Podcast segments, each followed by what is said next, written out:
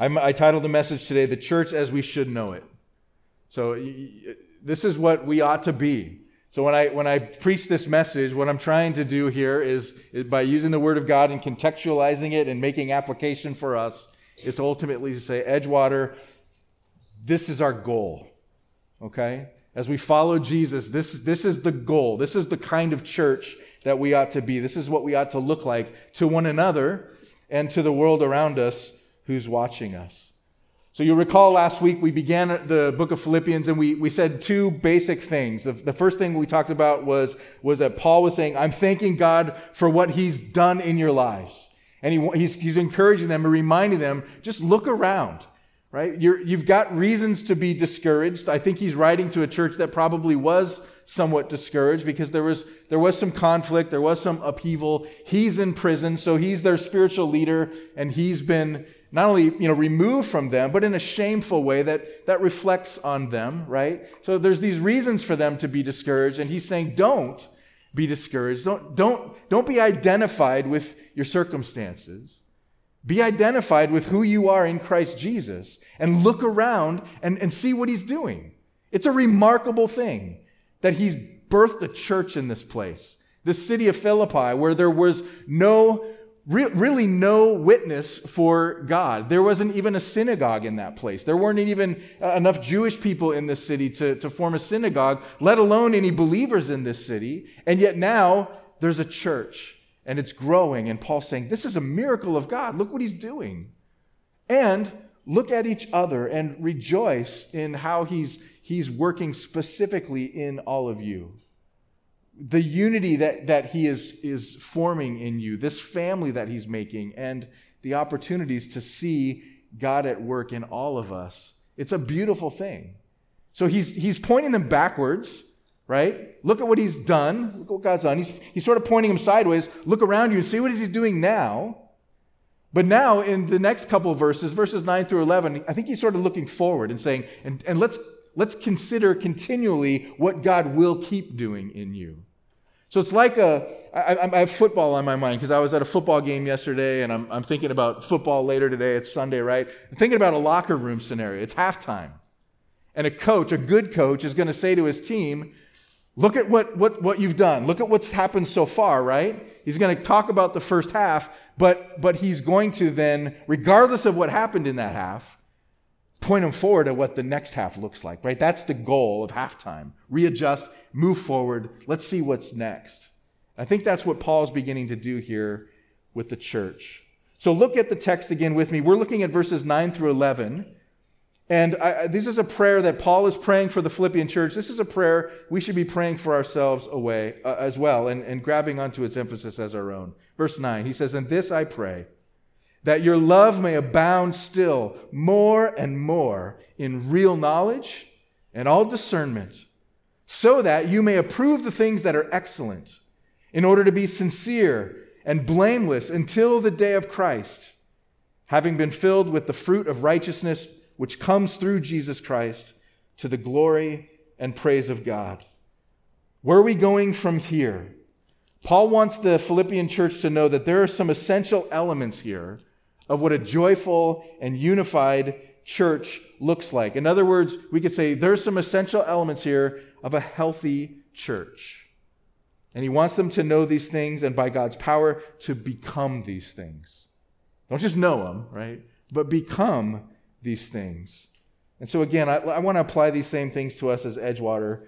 But we, this is the church we need to, to continue to become for the glory of God. So, as we go through these verses, I'm going to I'm going to highlight just a, a few kind of main themes. And here's the first one We will continually, if we're thinking about becoming the church God wants, we will continually strive to create an atmosphere of love whenever we gather together. Okay? We'll continuously strive to create an atmosphere of love whenever we gather together. And I want to be careful in saying that I know that by using the word create, uh, I could make it sound like that, that comes from us. It doesn't come from us, right? We're not creating the atmosphere of love, but we're stepping into what God has initiated, right? So we have a responsibility. There's a responsibility on our part to live out the kind of love that God has called us to live out and that He has already given to us. And that's what I mean by us creating that atmosphere. We're participating in that. And I get that here when Paul says that he's praying that your love may abound still more and more. More and more. There's this continuation, right? Just keep growing in that. There's no cap on love. There's no cap on love, right? And what does it mean then to, to, to be filled in this way? It means to be filled with Christ, the love of Christ. So, what does that look like? Well, I think before we can talk about what it means to, to have this atmosphere of love, we, we have to define what love really is. And I think in, in, the, in the context of the modern church, this is probably a really necessary conversation. What does love really look like? What does it really look like? You, you got to separate yourself a little bit from the sort of greeting card variety of love that we can so easily, you know, sadly think of. This, uh, I, have, I, had a, friend uh, long, long ago who used to use this phrase when he would talk about things that were cheesy.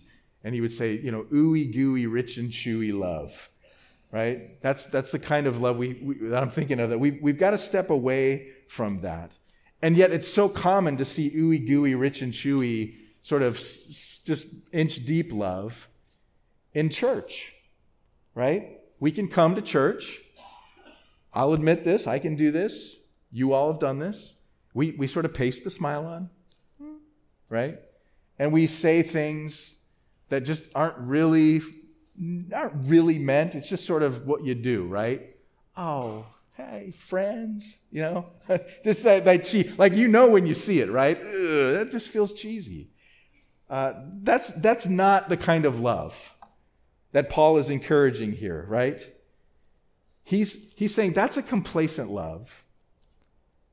There's a there's a depth of love that I'm praying for in you, the kind that abounds the kind that points back to Jesus, right? It's not the disingenuous kind of thing that people see through, it's the kind of love that God demonstrates towards us. He has demonstrated and continues to demonstrate. And we know from Romans 5 8 the depths of that kind of love. God demonstrates his own love towards us in that while we were yet sinners, Christ died for us. That's love right? It's going and meeting somebody at their, their, their point of deepest need, regardless of their, their deserving of that love. We certainly didn't, right? While we were sinners, He gave of Himself. He died for us. He loves us. Did He love us because we deserved it? No. Was there anything in it for Him? Did He gain anything by loving us in that way? No. And that's the definition of real love. That's the definition of real love. That's the kind of love that, that has the power in it to transform lives.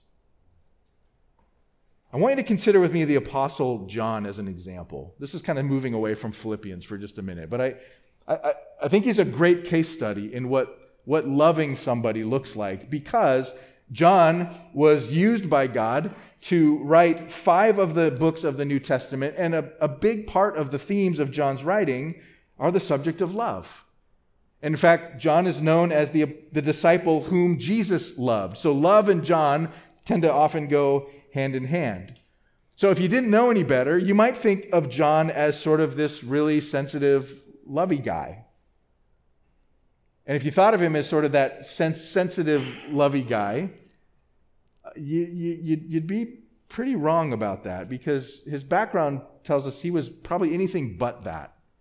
He was probably a pretty rough around the edges, rough and tumble kind of guy. John and his brother James, when we meet them in Scripture, are presented to us as a couple of, of, of you know, rough fishermen. These are guys that, that grew up around the docks. They probably grew up around a bunch of foul mouthed sailors, and I'm quite sure they were able to, to hold their own in a scuffle or a brawl. And I say that because Jesus himself gave them a nickname Sons of Thunder. right? You don't give a nickname like that to a couple of touchy feely guys, right? You give a nickname like that to guys who probably are pretty loud and boisterous. And we see evidence of this tough love attitude of John in Luke chapter 9, verses 51 to 56, when Jesus sends his disciples out and he sends them out to do ministry, and they go out. John goes out in a pair to a Samaritan village and is rejected. The Samaritans want nothing to do with the message. And so John turns to Jesus and he says, Let's call down fire from heaven on this place. Right? Which in sort of modern vernacular is let's just let's toast these people, right? That's his, this is his this is kind of who he was. So he's clearly a guy who had his fair share of rough edges. Now, now, so what's where does love meet John? It's not coming from John initially. It comes from Jesus. And think about this. Jesus was able to look at John and see past those rough edges and see potential. Jesus began to love John. Maybe Jesus is called the disciple whom Jesus loved most because he was the disciple who needed love the most. And I think he was able to write so much about love then because he received so much of it and he knew the life transforming power of that love firsthand. And that's basically the story of all of your lives. That's the story of my life, right? You're, you're a person who has rough edges. And God has graciously, in His Son, reached down to you and shown you love. He saw potential in you that nobody else could see. and He softens those rough edges by His grace. He, he, he removes those hard edges by His work on the cross to take your sin and put it to death and to give you a new heart and to make you a new person. You've received so much love. And then, in the same way, God calls you now to love and to serve other people who are desperate for love.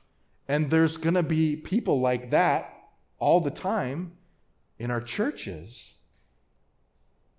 And of course, outside of our churches.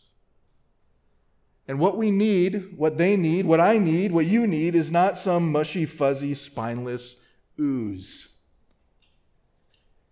You need meaty compassion you need commitment, the kind of compassion and commitment that we see exhibited in Jesus Christ, who looks past the rough edges and sees the potential.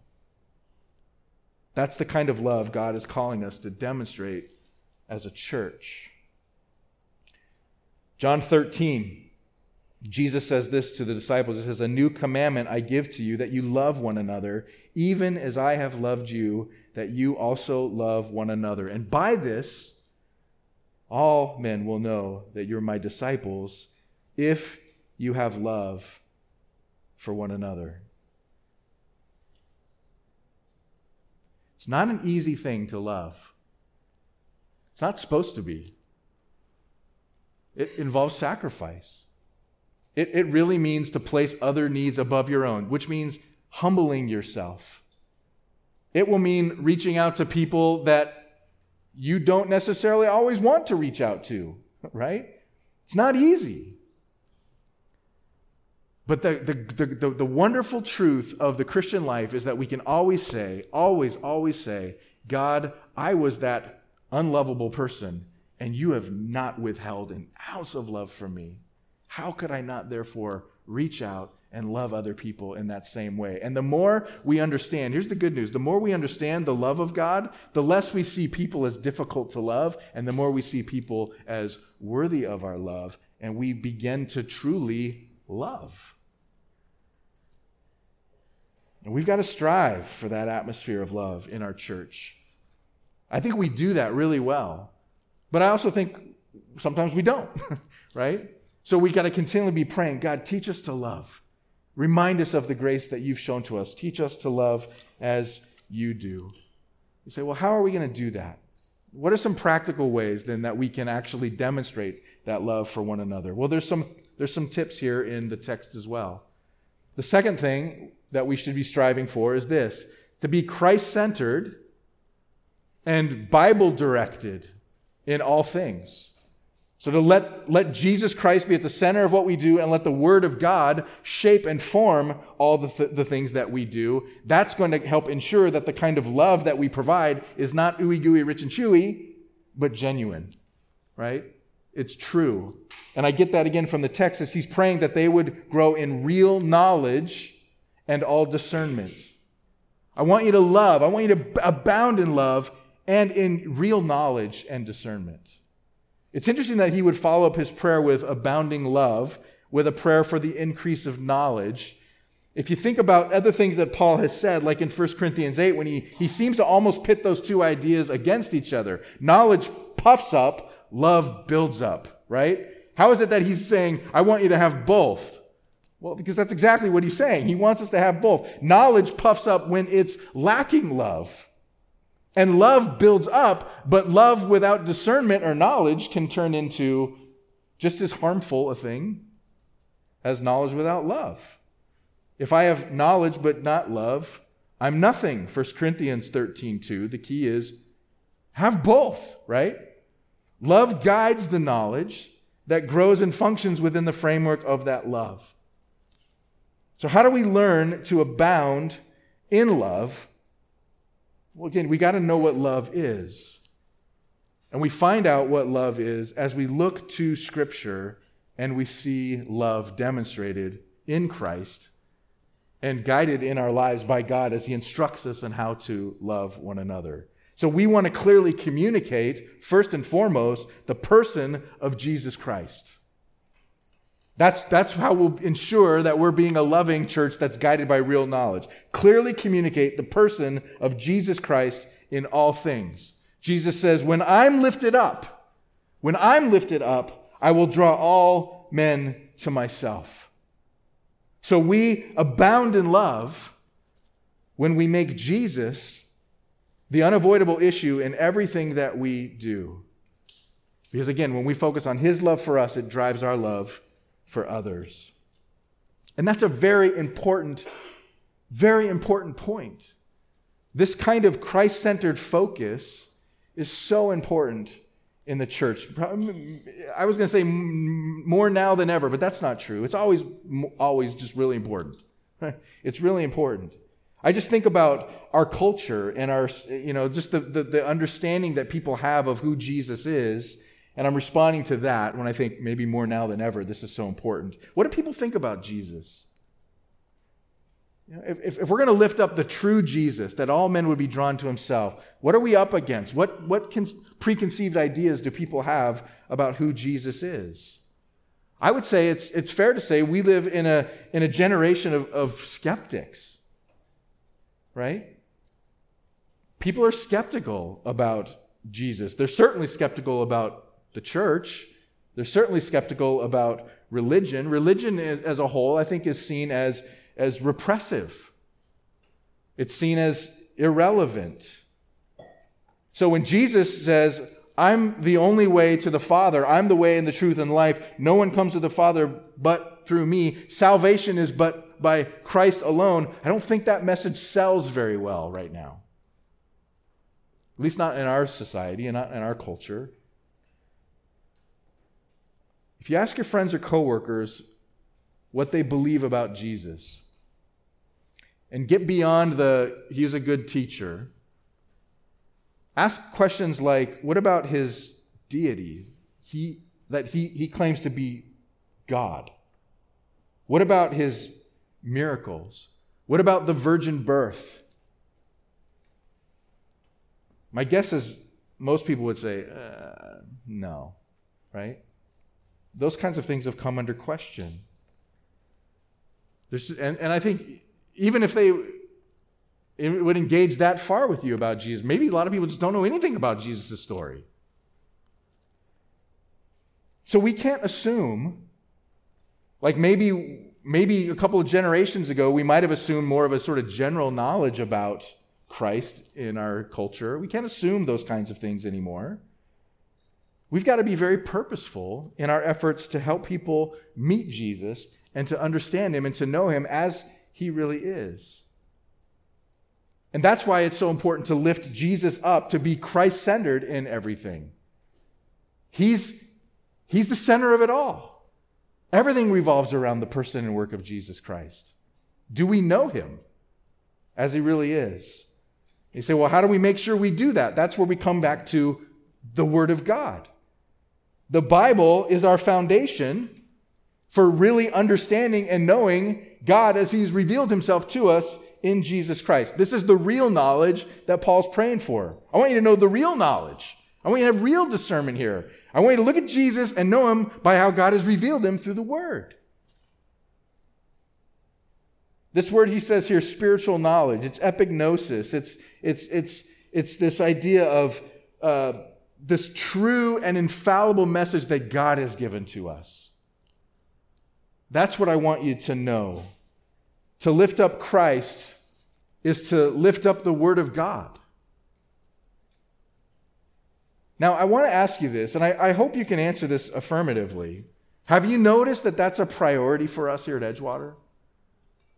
Right? To be in the Word, to let the Word of God shape the things that we do.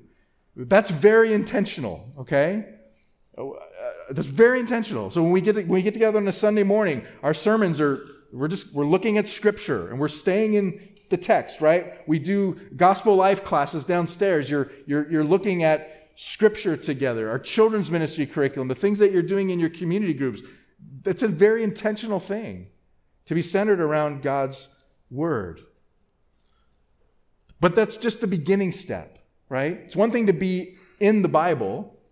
Real knowledge is much more than just factual information about God from His Word.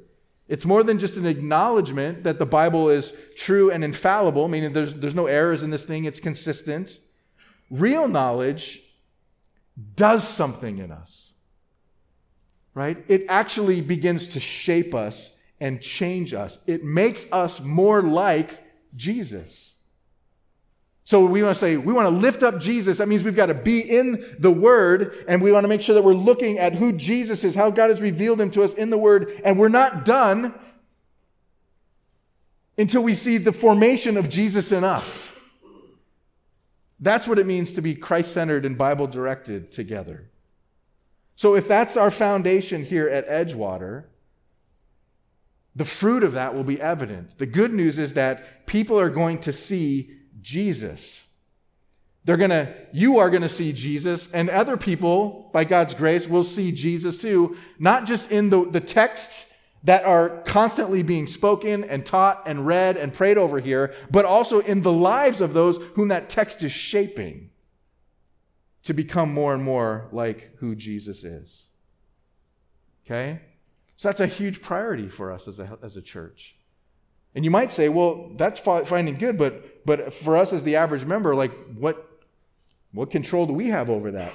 Bill, you're the one that gets up in the pulpit every week. You're the one that, that opens up the word. You're the one that, you know, the elders are directing a lot of the ministry that's going on. What do we have to do with that as, as a priority? How do we make sure that that stays a priority? And I would say, well, you have absolutely a lot to do with that as the membership of the church, it's important for you to, to recognize why that's so important and to demand it. To demand it.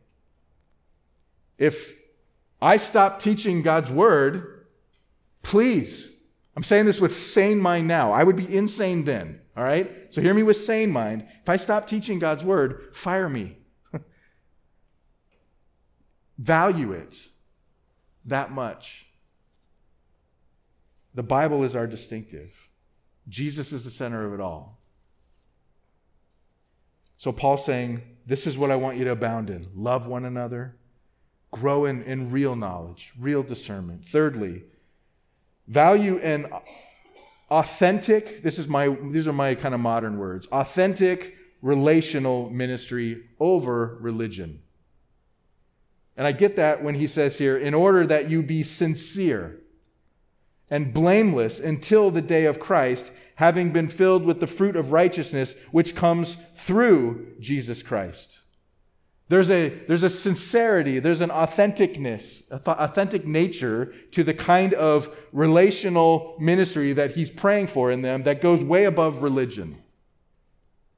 Authentic, I, I, put that word on there. He uses the word sincere. And I want to qualify authentic because authentic is kind of a buzzword, right?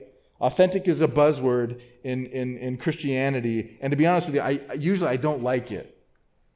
I usually don't like it because it, it usually means something like, um, I think it can often mean something like being so real that we're content with our, our sin and our ugliness. Like, I think of authentic often being attached to things like blog posts where people are like, well, I love Jesus, but I still love to do this and that. And that's cool because I'm just being real. Just being real. You know what I mean?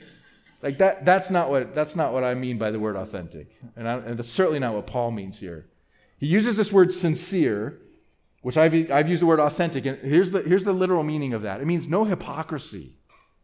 It's actually the opposite of what I just explained from, from a blog post who might say, I'm just being real. That's hypocritical. I love Jesus, but I'm content to live like I don't. That's hypocrisy. And that's what he's saying here. No, no hypocrisy.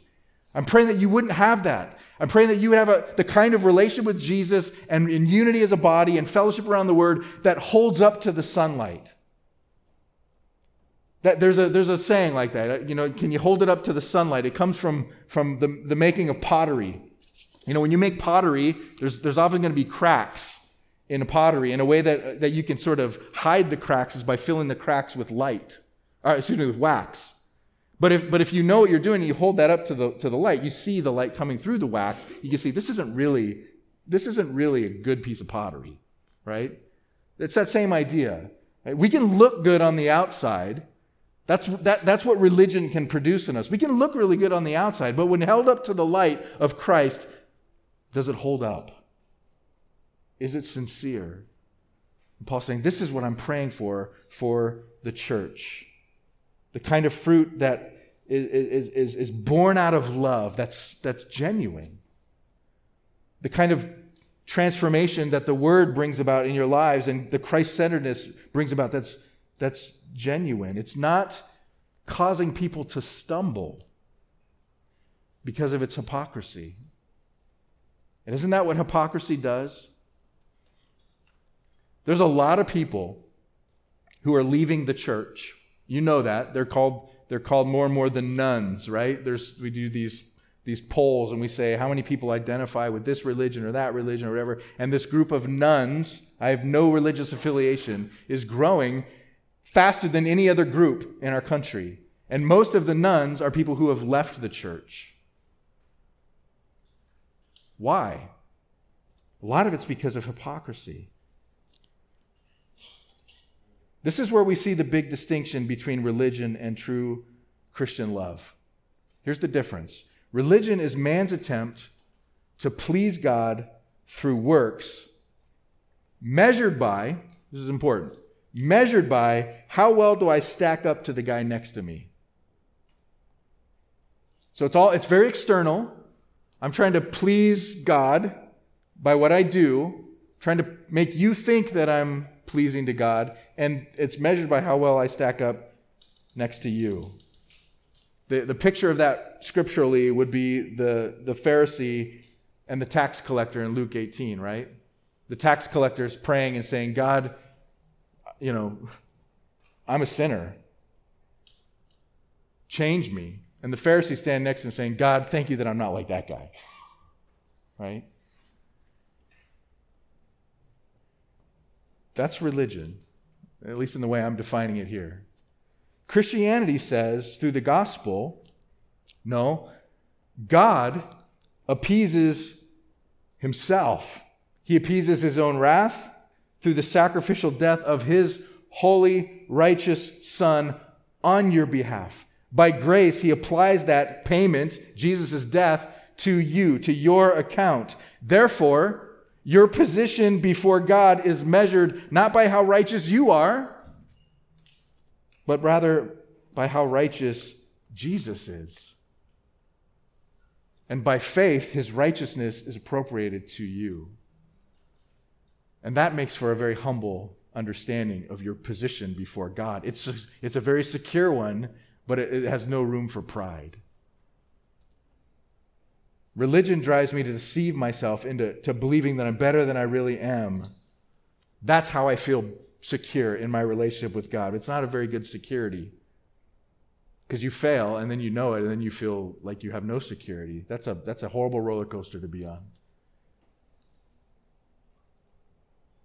But that's a very different thing than the gospel.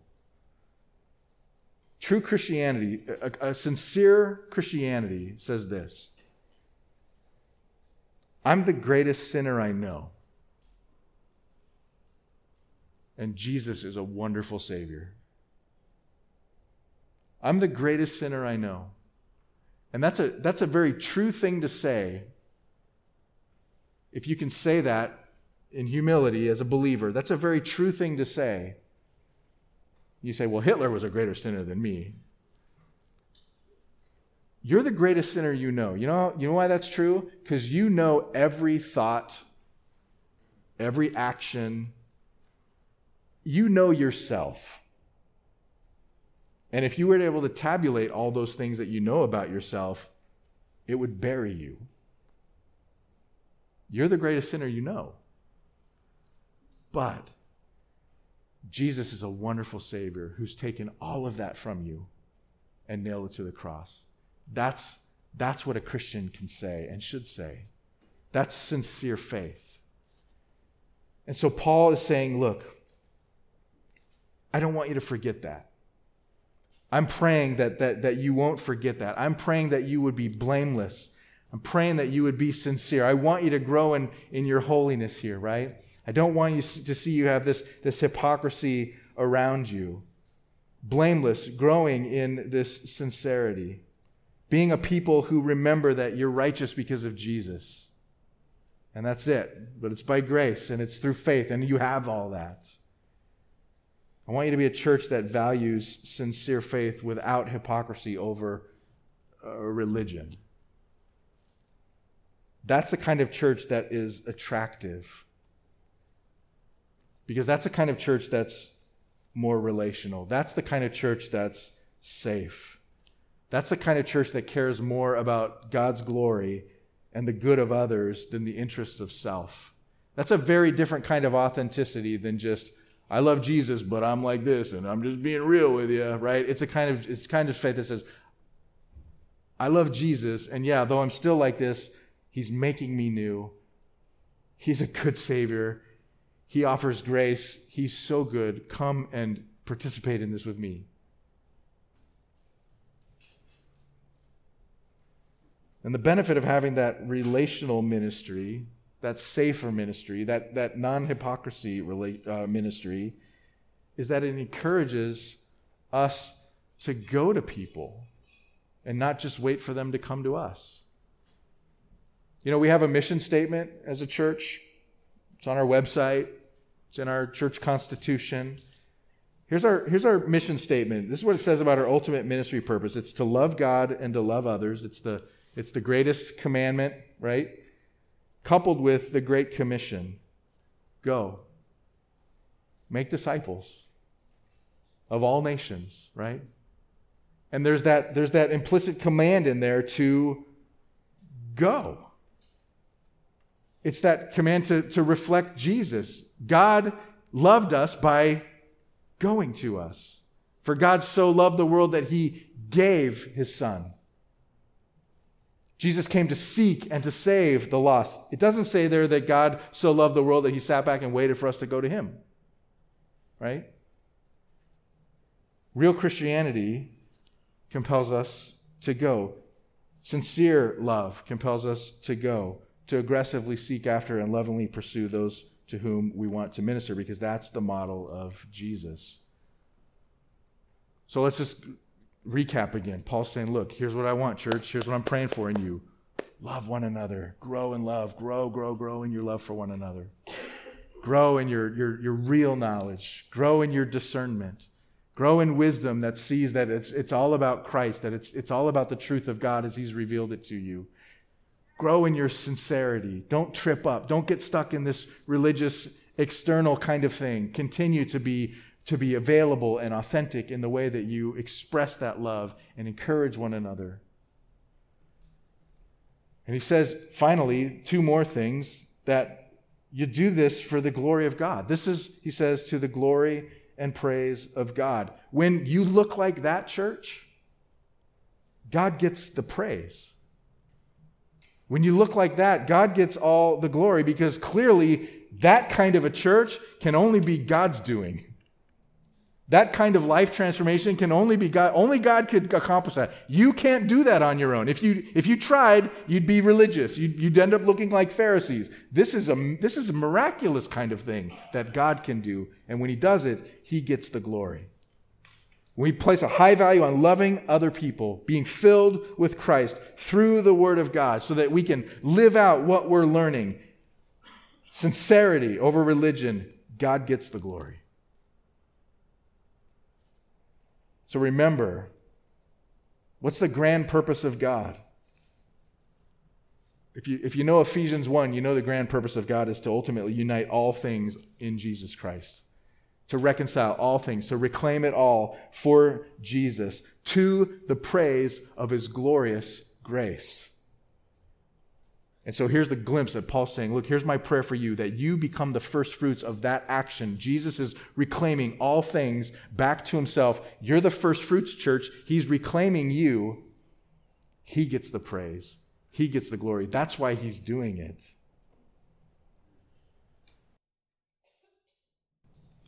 So if Paul's praying these things, we could finish with this. Paul actually began with it. I'll end with it we should commit all of this to prayer. Continually praying, recognizing that only God can produce this in us. What did Paul start with? He says, This I pray. Right? God has to do this work in us. You got to step into it, but God's got to do it. It's a matter of prayer.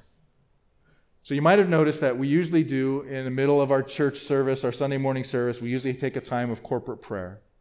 We didn't do that this morning. And the reason we didn't do that yet this morning is because I wanted to save it until now.